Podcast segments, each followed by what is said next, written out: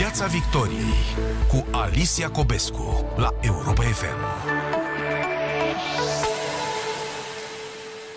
Bună seara! Bine v-am regăsit pe frecvențele Europa FM și pe pagina de Facebook. Alegeri americane peste exact o săptămână. Da, au trecut patru ani de la alegerea lui Donald Trump la Casa Albă. Ce va fi acum? În mod cert, un mare interes pentru acest scrutin. Aproape 70 de milioane de americani au votat deja prin corespondență și în unele state prin votul anticipat sunt deja secții de votare deschise. Unii stau cu orele la rând ca să voteze și nu este exclusă o participare record în acest an. Ce îi mână pe american la vot de această dată? Este un vot pentru sau un vot contra? Și de ce? Cât de disputată va fi victoria de săptămâna viitoare, căci nu ne așteptăm la un rezultat rapid și clar din prima. Intrăm în atmosfera alegerilor americane, având doi interlocutori de dincolo de ocean, doi profesori universitari, americani de origine română. Îl salut pe Aurelian Crăiuțu. Bună seara! Bună seara! Este profesor la Indiana University în Bloomington, profesor de științe politice. De asemenea, îl salut pe Sorin Adam Matei. Bună seara! Bună seara! Prodecan și profesor de științe ale comunicării la Purdue University în statul Indiana. Domnilor, ce este cu participarea aceasta extraordinară la votul prin corespondență și la votul anticipat? Aurelian Crăiuțu. Um, au votat aproape 60 de milioane uh, de cetățeni americani până acum, uh, cu o săptămână înainte alegerilor. Uh, în primul rând, este uh, clar că uh, scrutinul actual este un fel de referendum uh, legat de personalitatea uh, lui Donald Trump. Uh, Donald Trump a, a avut un stil aparte de a conduce țara în ultimii patru ani. Totul uh, s-a învârtit în jurul lui um, un, uh, cum se spune, o personalitate mai largă decât viața însă, se, se poate spune despre el. Astfel încât um, este normal ca alegerile de acum să fie un fel de referendum asupra sa. Același lucru a fost și despre, uh, se poate spune acest lucru uh, și despre alegerile parțiale din noiembrie 2018, când de fapt Trump nu a fost pe buletinul de vot, dar totuși lumea a votat pentru sau împotriva sa. Deci, într-un fel, entuziasmul actual Uh, este legat uh, și, sau disperarea actuală este legat de uh, acest lucru. Ar mai fi ceva de adăugat aici și anume faptul că țara se află într-o situație dificilă. Um, în mod normal, când oamenii se duc la, la vot, ei judecă dacă au o situație mai bună acum decât în urmă cu patru ani. Um, situația pandemiei este una gravă în Statele Unite, există sentimentul că te afli pe un vapor oarecum fără uh, conducător, uh, fără direcție precisă. Și acest sentiment crește oarecum senzația de uh, disperare și, aș spune eu, de neliniște care există în sânul electoratului. Un al treilea lucru l-aș mai adăuga, anume există pe, uh, în anumite sectoare ale electoratului un sentiment de uh, acum sau niciodată este acel sindrom al uh, zborului 93. Este vorba de zborul care s-a prăbușit în Pennsylvania în 2001. Sentimentul că trebuie făcut ceva sau ne prăbușim. Acest lucru este și la stânga și la dreapta. Aurelian Creiuțu, vorbiți de parcă toată lumea care merge la vot în aceste zile se duce să voteze împotriva lui Donald Trump. Haideți să vedem ce părere are Sorin Adam Matei apropo de participarea aceasta uh, extraordinară ca volum. În primul rând, uh, Sorin Adam uh, Matei, cum vedeți lucrurile? Suntem într-o situație uh, similară cu un film din acela uh, apocaliptic. Uh, aici sunt de acord cu Aurelia, dar nu cred că apocalipsa este naturală, cât socială. E ca în filmul Falia San Andreas, în care o crăpătură apare în pământ, despărțind continentul sau, you know, de California în paranteză fie spus, ne putem închipui problema exact în aceeași termen, termen, în sensul că avem de-a face cu o distanțare enormă între două tipuri de comunități umane și politice aici în America. Avem de-a face cu o comunitate care vrea să rămână așa cum au fost lucrurile acum 30, 40, 50 de ani și o comunitate care vrea să meargă într-o cu tot o altă direcție. Lucrurile nu sunt noi, le știam, dar ele au devenit acum acute datorită lui Donald Trump, care a dat voce celor care vor să rămână încă o dată în, într-un anume trecut. Fără ca să ne imaginăm că acest trecut este neapărat necesar, un trecut uh, uh, uh,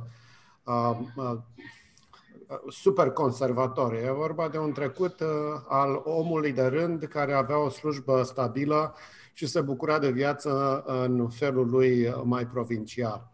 Deci uh, avem aici o opțiune foarte clară uh, între două tipuri de a fi american, mai tradițional, mai legat de economia și de viața tradițională, și un alt tip de american uh, care reprezintă opoziția uh, la uh, guvernarea lui Trump și la ideile lui Trump, care vrea să transforme America în ceva foarte, foarte nou și foarte diferit, mult mai nou și mult mai diferit decât ea este în momentul ăsta. Și aici vorbim de lucruri foarte, foarte îndrăznețe, ca să folosesc un diminutiv, poate, sau eufemism incluzând uh, socializarea unor mari uh, domenii de activitate în America, începând cu uh, sănătatea și sfârșind cu învățământul, care nu Adică sunt făcându-le accesibile tuturor? Da, sigur, ele sunt făcute accesibile tuturor prin centralizare și taxare și chiar în ultimă instanță prin control public. Uh, și lucrul ăsta e un, o, un o, o, o, o problemă sau, cum să zic, e o opțiune care nu, nu, uh, probabil că nu se uh, conectează prea bine cu, cu tot ceea ce are și tot ce poate face America în momentul ăsta. Sorin Matei, vorbiți despre uh, această dorință a unei uh, categorii importante numeric de americani de a trăi așa cum se trăia acum 50 de ani. Întrebarea este, se mai poate în anul 2020 să mai trăiești ca în anii 60? A, pe de o parte se poate și se poate foarte bine, pe de altă parte nu se poate. Ce se poate este să, să păstreze un anumit tipar de viață care pune accentul pe valoarea opțiunii individuale. Asta e un lucru fundamental și constitutiv al uh, Statelor Unite, nu numai la nivel cultural personal, dar și la nivel constituțional și așa mai departe. Astea sunt lucruri uh, importante și bunuri dobândite uh, în multă, multe privință. Ce nu se mai poate continua este ideea că lucrurile, această individualitate și această opțiune personală poate fi exercitată într-un cadru economic uh, Uh, uh, revolut, uh, anume acela al omului care face școală cât de cât, nu foarte multă, și pe urmă lucrează într-o slujbă foarte stabilă și foarte bănoasă, care nu necesită multă educație. Nu? Să fii miner, să conduci, tract, să conduci camioane, să repari case sau să construiești case și așa Bun, e nevoie și de asta, nu? Da, e nevoie și de asta, dar asta, lucru, toate lucrurile astea reprezintă o, o, o foarte mică parte a economiei americane și nu numai asta, dar uh, uh, chiar aceste servicii trebuie să fie uh, upgraded. Pur și simplu nu avem destule ca să satisfacem uh, uh, masa de oameni care vrea să stea în această zonă. Plus că e mai un lucru foarte important. Cheltuim enorm, enorm de mult mulți bani pe educația primară și secundară. Este strigător la cer să, să, să cheltuim atâția bani pe educație ca oamenii să sfârșească să facă slujbe uh, uh, pe care alte țări uh, cheltuiesc o, o fracție, o minusculă fracție. Deci, ca să înțelegem, um, politica pe care o face Donald Trump este de a, da, de a le da o voce acestor oameni, spuneți, dar mai mult de da. a le da o voce a făcut pentru ei? Bă, el dă o voce în două feluri încă o dată și aici sunt două aspecte. Pe de-o parte de voce economică și aici el activează foarte agresiv în sensul izolării economice a Americii și așa mai departe, ceea ce din părerea, părerea mea este o mare greșeală. Pe de altă parte le dă o voce prin articularea dorințelor lor culturale de păstrare a, a acestei vocații de independență și uh, opțiunea personală în multe privințe, de la cum îmi educ copiii, la ce doctori mi aleg, la uh, modul în care ne organizăm statul și hotărâm ce fel de mașini trebuie să conducem sau să nu conducem și așa mai departe. Uh-huh. Uh, deci el reprezintă două, două mari opțiuni, ca să zic așa, uh, uh, care sunt uh, situate în centrul Americii și în America rurală. Contra oponenții lui merg într-o cu tot altă direcție. Ei cred că ideea de opțiune personală trebuie să fie înlocuită de opțiuni comunitariene sau comunale care uh, ne vor da mai mult uh, întrebându-ne mai puțin. Asta e o mare problemă care, pe care americanii nu, mulți americani nu acceptă. Unii o acceptă pe de altă parte și de asta avem această mare uh, bătălie până la urmă politică. Aurelian Crăiuțu, vorbeați um, despre entuziasm, iar apoi uh, ați nuanțat, ducându-vă la extrema cealaltă, despre disperare atunci când uh, explicați numărul mare de americani care au votat deja și recordul care este de așteptat uh, a fi stabilit de aceste alegeri prin participare. Disperare față de ce? Uh, vă dau câteva exemple concrete. Sunt de acord cu ce a spus uh, Sorin uh, anterior. Starea actuală reflectă, pe de o parte, polarizarea foarte mare la care asistăm în clipa de față. Dar America a fost întotdeauna, așa cum tot Sorin menționa, o, o țară foarte diversă. Există diferențe enorme între un stat precum, să zicem, Idaho, care are nici eu nu știu câte milioane de locuitori, sub 4 milioane, uh, și un stat precum Florida sau California, care sunt state majore, sau Texas sau New York. Deci ce ține aceste state împreună a fost tot timpul o chestiune oarecum, uh, dacă nu uh, um, uh, neclară, cel puțin uh, tensionată. Aceste tensiuni au luat însă proporții foarte mari în clipa de față. Și vă dau câteva exemple care pot explica uh, de ce lumea se, se simte oarecum uh, um, sub iminența unei, um, dacă nu unei secesiuni, cel puțin a unei, unei stări conflictuale majore. Uh, președintele Trump a aruncat asupra alegerilor o umbră de îndoială. El n-a contestat alegerile până în clipa de față, dar deja oarecum a spus că există fraudă, că se, poate, se pot frauda buletinele de vot și așa mai departe. Deci Asta este primul lucru. Uh, al doilea lucru, el a um, invocat permanent spectrul unui anumit uh, uh, adversar, unui oponent, ceva din umbră, o cabală. E adevărat că există oponenți, dar nu sunt neapărat adversari politici, nu sunt cei care doresc distrugerea sistemului. Ori acest lucru el l-a invocat în mod uh, repetat. Al treilea lucru, uh, ceea ce este foarte răspândit în de față, uh, teoriile conspiraționiste care uh, cum să spun, au revenit oarecum pe tapet. Uh, de la celebra organizație QAnon, uh, uh, QAnon până la alte conspirații, de la George Soros până la Bill Gates, întreaga societate pare a fi oarecum inundată de astfel de conspirații.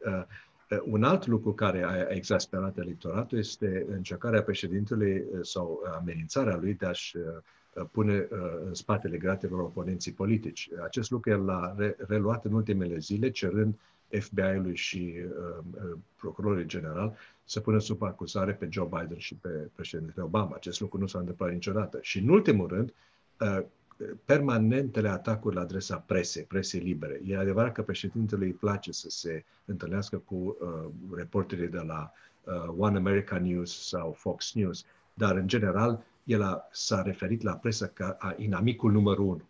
Toate aceste lucruri puse uh, cap la cap, um, uh, ca să nu mai um, uh, adaug și tentativele de, cum să spun, suprimarea voturilor sau greutățile cu care unii alegători se întâmpină în momentul actual, sunt cost de până la 8 ore în Indianapolis, de exemplu, și în alte orașe, cost foarte mari. Deci toate aceste lucruri creează un sentiment de, de epuizare.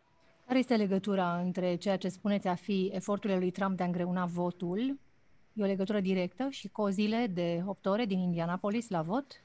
Uh, da, pentru că um, în multe state, aici sunt diferențe între state albastre și state roșii, statele conduse de democrați și statele conduse de republicani. În anumite, în anumite state, uh, accesul la vot a fost îngreunat. Sunt mai puține, uh, mai puține stații unde se poate vota, sunt mai, mai locuri unde se poate vota și toate lucrurile astea adaugă Asta poate fi din cauza pandemiei, Aurelian Crăiuțu? Uh, Probabil că, probabil că nu, uh, eu cred că nu, eu cred că e mai degrabă o, o chestiune legată de uh, uh, încercarea de a, de a face accesul la vot mai dificil. Mhm. Sorina Adam Matei, cum ați descrie cei patru ani cu Donald Trump la Casa Albă? Ca, un, uh, ca, ca o croazieră cu un vapor uh, în care ți-a spus că vei merge undeva și ai ajuns altundeva. Unde A... trebuia să ajungeți și unde ați ajuns? Ah, nu știu, pe, în, în paradisul tropical și am ajuns la Polul Sud, în care toată lumea trebuie să-și pună o haină în plus, vorba lui Ceaușescu. Ați crezut uh, în paradisul ăsta acum patru ani? Nu, no, nu neapărat, nu. Uh, dar, uh, pe de altă parte, Donald Trump uh, a, a, a încercat să facă uh, două lucruri. Uh, pe de o parte, uh, din punct de vedere al uh, politicii interne, uh, în felul lui foarte, uh, hai să folosim un cuvânt, zăpăcit și uh, întrerupt, a, a încercat să folosească niște rețete uh, de politică economică testate și în trecut, care n-au uh, uh, mers prea rău, în sensul că întotdeauna când uh, uh introduci uh, mai multe uh, de reguli, atunci, întotdeauna când uh, uh, elimini anumite reguli și deregulezi anumite zone de activitate economică, activitatea economică uh, merge mult mai bine. Uh, uh, de asemenea, el a uh, ușurat uh, uh, povara fiscală, lucrurile s-au, s-au articulat într-un fel uh, Uh, interesant, uh, mulți oameni neașteptându-se ca piața să meargă atât de bine. Pe de altă parte, uh, modul lui de a face politică, descris de Aurelian, foarte confruntațional, a creat foarte multă anxietate publică. Dar și aici aș vrea să spun însă ceva. Eu sunt, eu sunt profesor de științele comunicării. Mă uit la mass media americană cu ochiul profesorului. Și ceea ce văd uh, este numai faptul că Donald Trump alege, într-adevăr, cum a spus Aurelian, aceste canale de comunicare care sunt echivalentul, găsiți acum un nume de televiziune în România, care uh, uh, vorbește o anumită limbă pentru un anumit public uh, care este mai vulnerabil și probabil că nu trebuie să menționăm numele, dar înțelegem despre ce vorbim, da? Avem și noi televiziuni de, alea în, uh, de astea în, în America. Dar nu e vorba numai că el vorbește cu anumite televiziuni și aceste televiziuni uh, reflectă bea în, înapoi uh, vorbele lui. Avem și problema că presa americană care se mândrea până la acest ciclu electoral cu atitudinea ei foarte profesională și foarte obiectivă, a fost cuprinsă de o febră de anxietate existențială care o face mult mai puțin obiectivă decât era. E un lucru Adică a intrat practic în acest joc uh, Sorin da. Matei și vedem televiziuni care obișnuiau să fie echilibrate, fiind acum cât se poate declara aproape de extremă într-o direcție sau alta. Da, extremă sau sunt mai pasionale.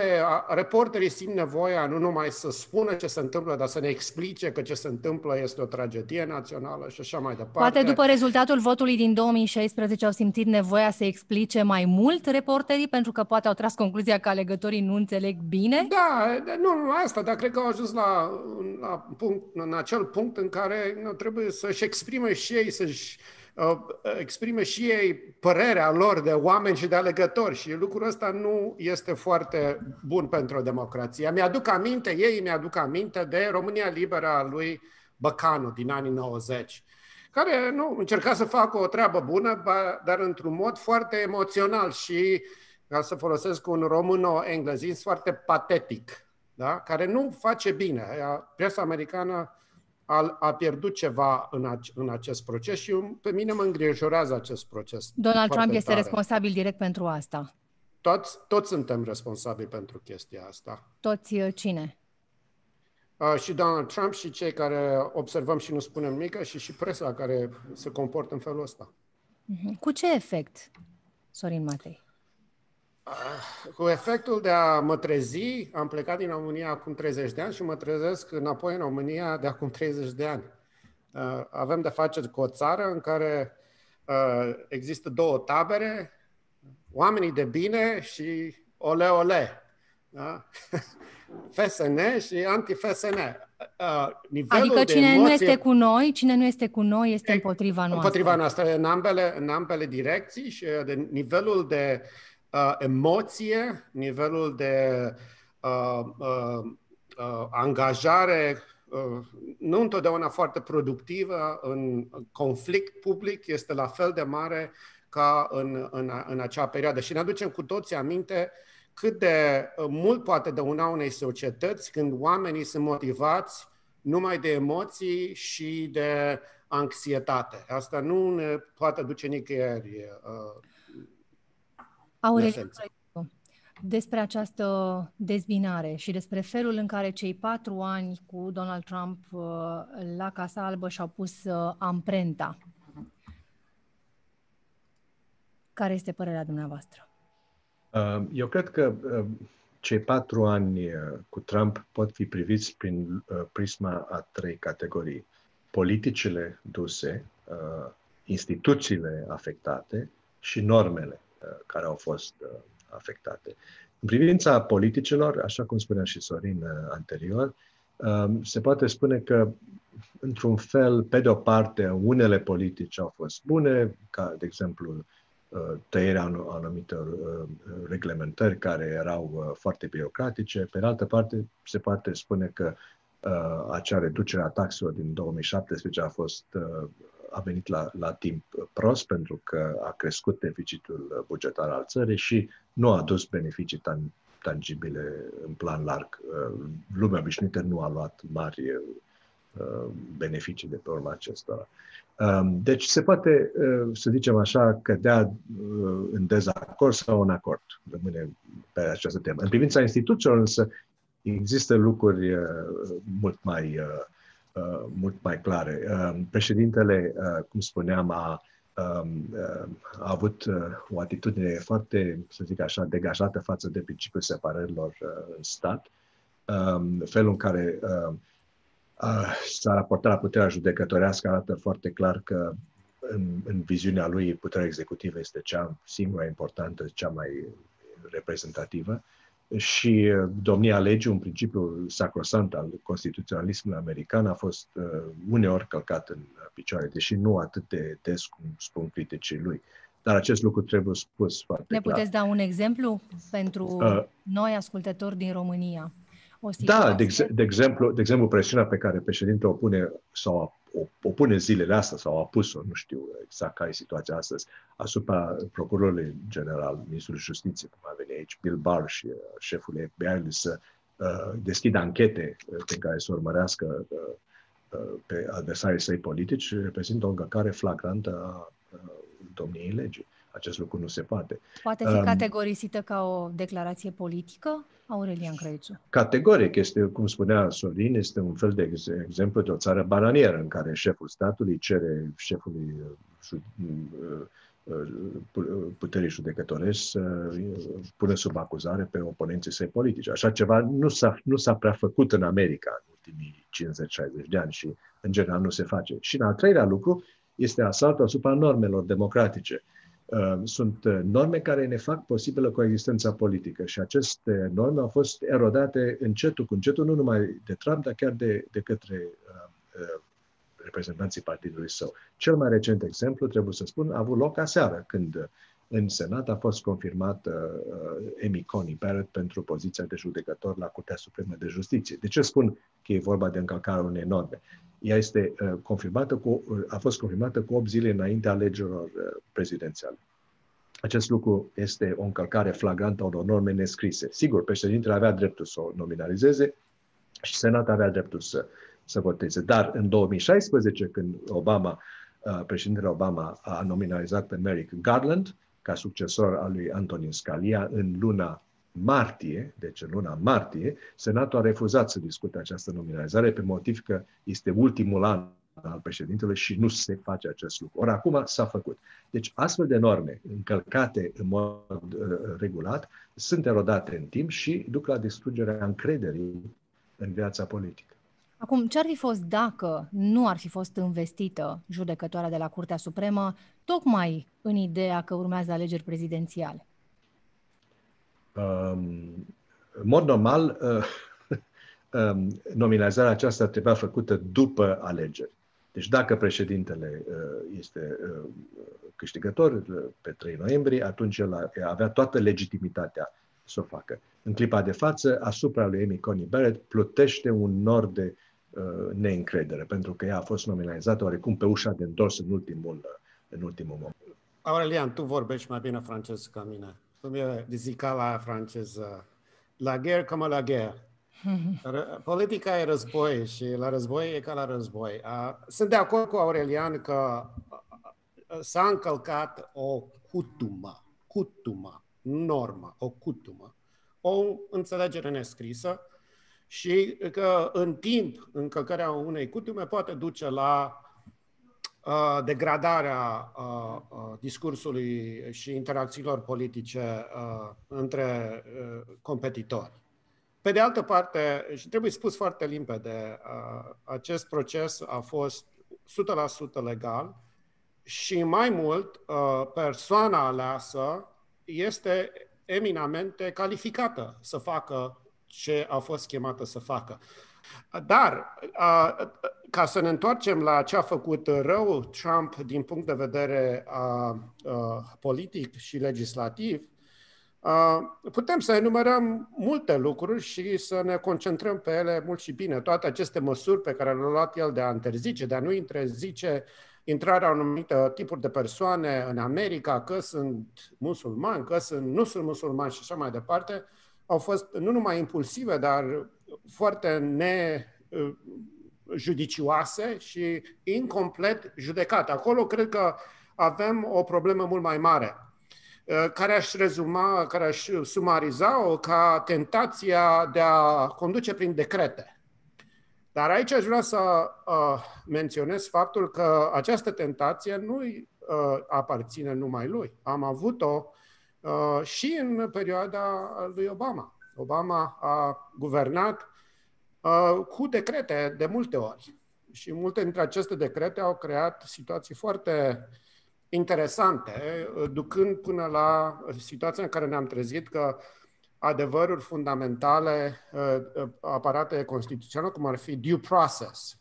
Orice om trebuie să fie uh, să beneficieze de, întreaga, de întregul proces legal, au fost, uh, într-o anumită măsură, suspendate care nu a dus la nimic bun. Deci avem o anumită tentație cezarică la nivelul președinției americane, care nu a început cu Trump, care a început puțin mai înainte și care uh, e o mare problemă. Din punctul ăsta de vedere, cred că n-ar fi nimeni mai fericit decât mine să văd o, un, uh, un uh, președinte în viitor, poate să fie chiar și Trump, uh, dacă, uh, care ar lua mai puține uh, măsuri pripite și ar conduce mai puțin prin decrete. Adică de ce ați crede că într-un al doilea mandat ar fi diferit, ar fi mai înțelept decât în primul?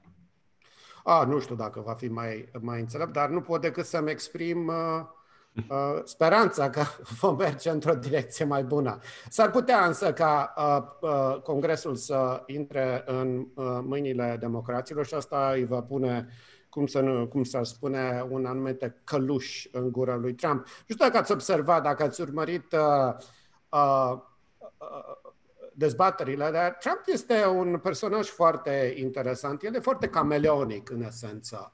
El se adaptează foarte bine mediului și nu numai atâta, dar este și educabil. Uneori cu mijloace mai contundente, dar învață din propriile lui greșeli. Ați văzut, prima dezbatere, un dezastru total, în principal din cauza temperamentului lui și vulcanic și, și uh, autocentrat. Da? El a crezut că el e singurul care poate să spună și să zică și așa mai departe. A, și-a dat seama că ăsta e un lucru foarte, foarte, foarte neavenit pentru președinte și în a treia, în a treia dezbatere a fost mult mai ponderat, mult mai echilibrat, mult mai uh, pus pe, pe fapte. Deci, dacă se, este direcționat într-o într direcție, poate că își mai revine. Și asta nu e un lucru nou da, Stați un pic, spuneți de exemplu că atitudinea lui în pandemie față de amenințarea pe care o reprezintă coronavirusul um, a fost ce? Uh, reacția la lipsa de consilieri sau uh, dacă a, ar fi fost... Și, și acolo, da, uite, uite, asta e un exemplu foarte bun. Hai să luăm uh, reacția lui la, la, la coronavirus. Um, tipic, în stil tipic Trump la început, a, a, a, a început să dea din aripi, să dea ordine în dreapta, în stânga, de tot felul, una mai contradictoriu, unul mai contradictoriu ca altul. A, să închidem, să nu închidem, închidem granițele cu China, dar nu ne închidem cu Europa, le închidem și cu Europa și cu China, dar oamenii să nu poarte măști acasă și așa mai departe. Un, aș numi situația un dezastru. Pe urmă, când își dă seama că lucrul este realmente serios, că e groasă rău, pe urmă, el a învățat din propriile greșeli și uh, în, tip, în mod uh, tipic uh, pentru un magnat uh, economic uh, ca el, a zis, doamne, avem o problemă, hai să o rezolvăm cu bani. Nu? Și a investit miliarde de dolari în programele de vaccinare, care vor da roade. Eu sunt uh, absolut convins că va exista un vaccin în uh, Statele Unite până la sfârșitul anului, care va fi uh, uh, credibil. Și nu va fi este meritul mai... Donald Trump, Sorin Matei? Eu, eu cred că este. Dar atitudinea lui personală în această pandemie, contra da, încă, pe care l-a Încă o dată, el a fost un personaj foarte contradictoriu în întreaga poveste. Este responsabil pentru confuzia și uh, you know, dezastrul care, la care am asistat în prima parte a anului din care el a învățat. Ce? Din care și-a revenit. A învățat că trebuie să concentreze pe un lucru și să trebuie să dea oamenilor ceva. Și el a, el a hotărât că acest ceva va, va fi mai degrabă decât să ne spună să mergem în conul și încoace, să investească Cum ar fi fost în, ca acel ceva să fie un exemplu personal, de exemplu? un exemplu personal de purtarea Ar fi fost măștii, foarte bine. De a fi oh, responsabil, fi de a nu ieși în public dacă ai bănuiala că ai putea fi contaminat cu acest virus, începând cu asta un nivel oh, absolut, absolut. Oh, na, n-am nimic împotriva acestui lucru. Dar, încă o dată, vreau să, ce vreau să relev aici este că, uh, ca un uh, om uh, muritor care este acest Donald Trump, el are și capacitatea să învețe din propriile lui greșeli.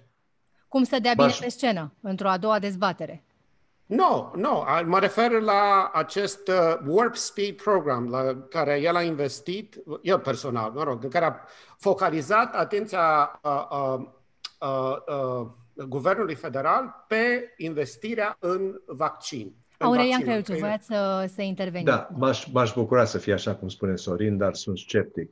Uh, să, nu, să nu uităm, președintele, uh, uh, președintele Trump a fost primul care, sau printre primii care au uh, contestat, uh, dacă vă aduceți aminte, în 2011, certificatul de naștere al lui Barack Obama. Și a ținut-o tot așa până în ziua de azi. N-a învățat nimic, n-a schimbat nimic. Uh, când a fost vorba de, de pandemie, inițial spunea prin luna martie că a vorbit cu omologul său chinez și că prin aprilie, pe la Paște, lucrurile se vor rezolva de la sine. Uh, în discuțiile private cu uh, un jurnalist american, spunea că lucrurile sunt de fapt mai grave și că vor muri foarte mulți oameni. În discuții cu investitorii privați pe Wall Street spunea același lucru. Oamenilor uh, de rând le-a spus altceva. Deci vorba, cum spunea Sorin, de un camel, camel, cameleon aici, un om care știe să, să-și uh, promoveze imaginea publică. Dar este este o figură uh, lipsită de orice responsabilitate politică. De la un președinte, noi ne așteptăm de la, de la uh, un președinte la câteva lucruri. În primul rând, să fie cineva care să reprezinte pe toți americanii, nu pe cei de culoare albastră sau cei de culoare roșie, democrați sau republicani.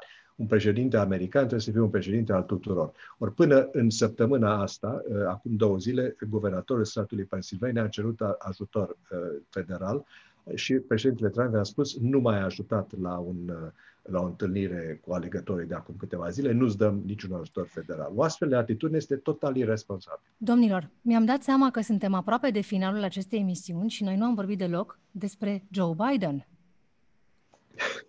Corect, corect și este mult de spus.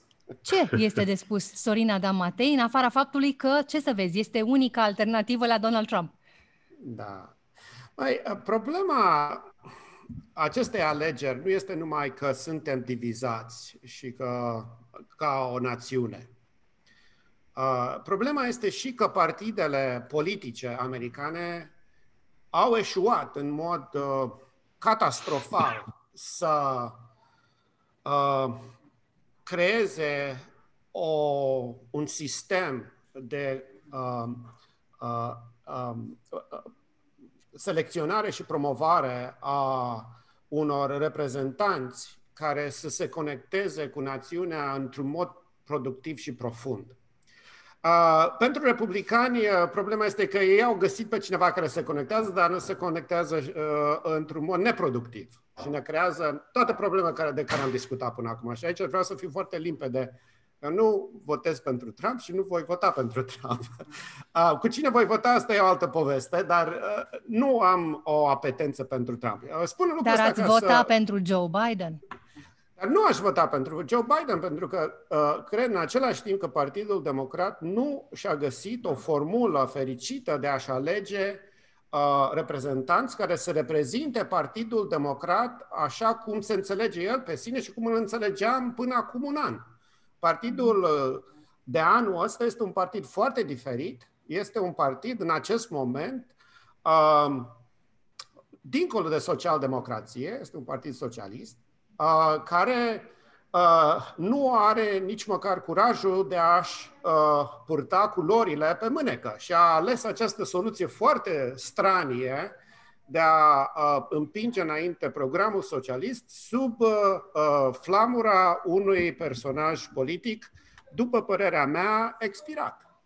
Joe Biden, orice a avut de spus și a spus, a spus. Uh-huh. El, de fapt, nici nu vrea să candideze. O știm cu toții. Știm foarte limpede lucrul ăsta. El n-a vrut să candideze. Știe limitele, probabil că știe atât limitele fizice cât și intelectuale.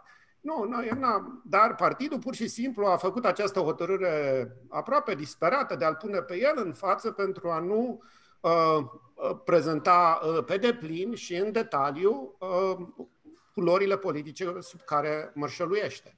Și asta e o mare problemă. Adică, eu nu, nu, nu, și aici nu vreau să spun că găsesc uh, socialismul Partidului Democrat, uh, cum să zic, uh, imposibil. E, e o opțiune politică, există, o avem, hai să discutăm. Ceea ce găsesc uh, foarte dificil de a accepta este această formulă foarte complicată în care una este, una ne spune și alta se face. Nu? În afară e vopsit gardul, înăuntru e leopardul. Asta Hai fiind să... dincolo de alegerea celui uh, care le este candidat acum în alegerile corect. prezidențiale. Bun, corect, Aurelian Creuțu, ce ar fi de spus despre... Eu cred, da, eu, eu cred că Sorin are parțial dreptate și pe de parte nu. Um, au fost vreo 20 de candidați în sânul Partidului Democrat care și-au disputat uh, șansele, iar um, um, Biden a fost singura figură moderată. A fost senatoarea Klobuchar din statul Minnesota, care a, a pus în față un program destul de moderat. Uh, Uh, și au mai fost și alte figuri relativ moderate, de exemplu, uh, din statul nostru, din statul Indiana, Pete Buttigieg, care e o figură interesantă, un om la 38 de ani, uh, care a, a fost primarul unui oraș mic, e adevărat, South Bend, dar care a, a fost în armată, este gay și care este religios. Deci o figură interesantă. Există o diversitate în sânul Partidului Democrat și eu nu l-aș numi Partid Socialist, nici, nici, nici nu cred că partidul se definește în felul actual. Să nu uităm că a fost Obama cel care programul, a salvat... Îmi pare rău, programul este cât de socialist poate să fie. Nu, nu, nu este, că nu, nu avem, nu avem uh, uh, programul lui Bernie Sanders sau lui uh, Ocasio-Cortez deocamdată. Deci 80% nu, din programul lor, nu, au, au, echipele lor de experți s-au reunit și acum programul de guvernare a lui a lui Biden se numește programul Sanders-Biden. You know, yeah, dar nici, nici, uh, nici în Senat, nici în uh, Camera Reprezentanților acest lucru nu vor, nu vor trece uh, la, la fel. Om trece deci, vedea. Deci, uh, mi se pare partidul uh, destul de uh, pestrit, destul de eclectic și din acest punct de vedere, faptul că o figură moderată, precum, să zicem, Biden a putut să câștige, eu zic că e un semn bun pentru partid. Nu știu cât va dura, dar legat de întrebarea dumneavoastră, sigur, la un om la 78 de ani este un om, un om în vârstă, care are o energie limitată pentru slujba asta, dar în clipa de față Uh, uh, cum să spun, uh, prestația lui Biden a fost una, să zic așa, decentă. Avem nevoie de o, de o figură, să zic așa, o figură care să nu ne țină cu nervii tensionați 24 din 24. Să vă trageți sufletul nițel, nu? E nevoie, nici e noi nevoie nu mai să... suntem tineri, Aurelian, exact. da, e, dau dreptate, e, nevo- e nevoie să, E nevoie să, exact, să ne ocupăm de inimă, jucăm tenis, bem un pahar de vin, un pahar de rachiu, facem, facem lucruri mai omenești. Domnilor, vedem.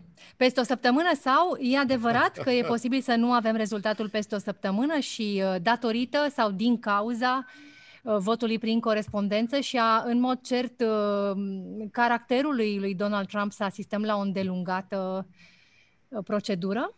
E posibil acest lucru. În unele state se vor uh, număra baloturile, uh, buletinele de vot primite prin poștă câteva zile după închiderea uh, urnelor, în altele în seara în care se închid urnele. Sistemul uh, electoral american e un sistem foarte pestrit și el diferă de la stat la stat, de la localitate la localitate. Sunt anumite legi pe care le, nu le înțelege mai to- aproape nimeni, dar uh, un lucru este cert. Uh, dacă uh, Biden va câștiga să zicem așa, la scor, să zicem 320 uh, la cât o fi 220, atunci uh, contestația uh, lui Trump va, va, va fi fără scop. Dar dacă rezultatul e mai strâns, atunci ne putem aștepta la, um, la o contestație. Un lucru, un lucru, eu nu fac previziuni, dar un lucru este cert. Trump nu va câștiga votul universal nici de data asta.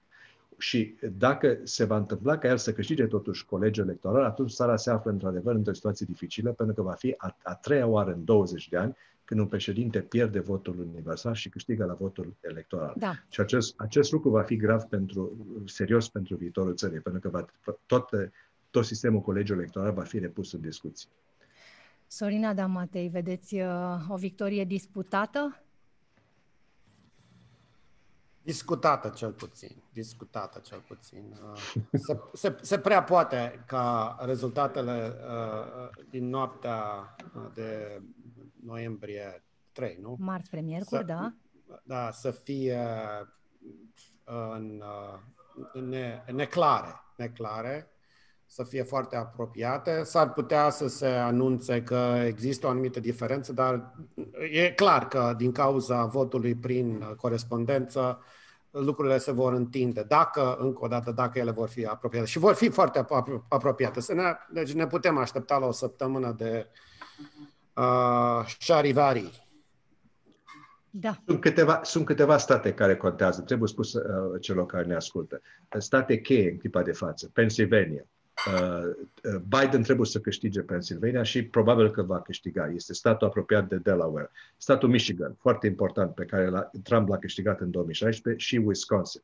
Dacă uh, Biden câștigă aceste trei state, le își poate permite luxul de a pierde Florida, Ohio, Carolina de Nord și altele, Iowa, de exemplu.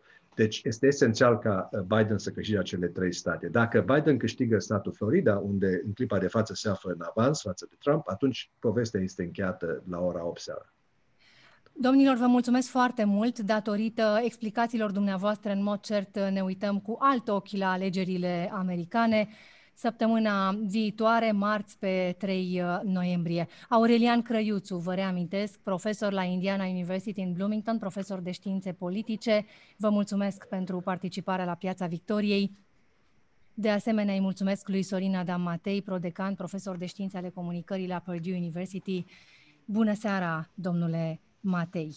Și uh, bună seara ascultătorilor Europa FM. Vă mulțumesc tare mult uh, pentru atenția cu care ați urmărit Piața Victoriei și vă promit că urmărim în continuare la Europa FM alegerile americane și vă ținem la curent. Știrile care contează peste câteva minute la fix. O seară bună! Piața Victoriei cu Alicia Cobescu la Europa FM.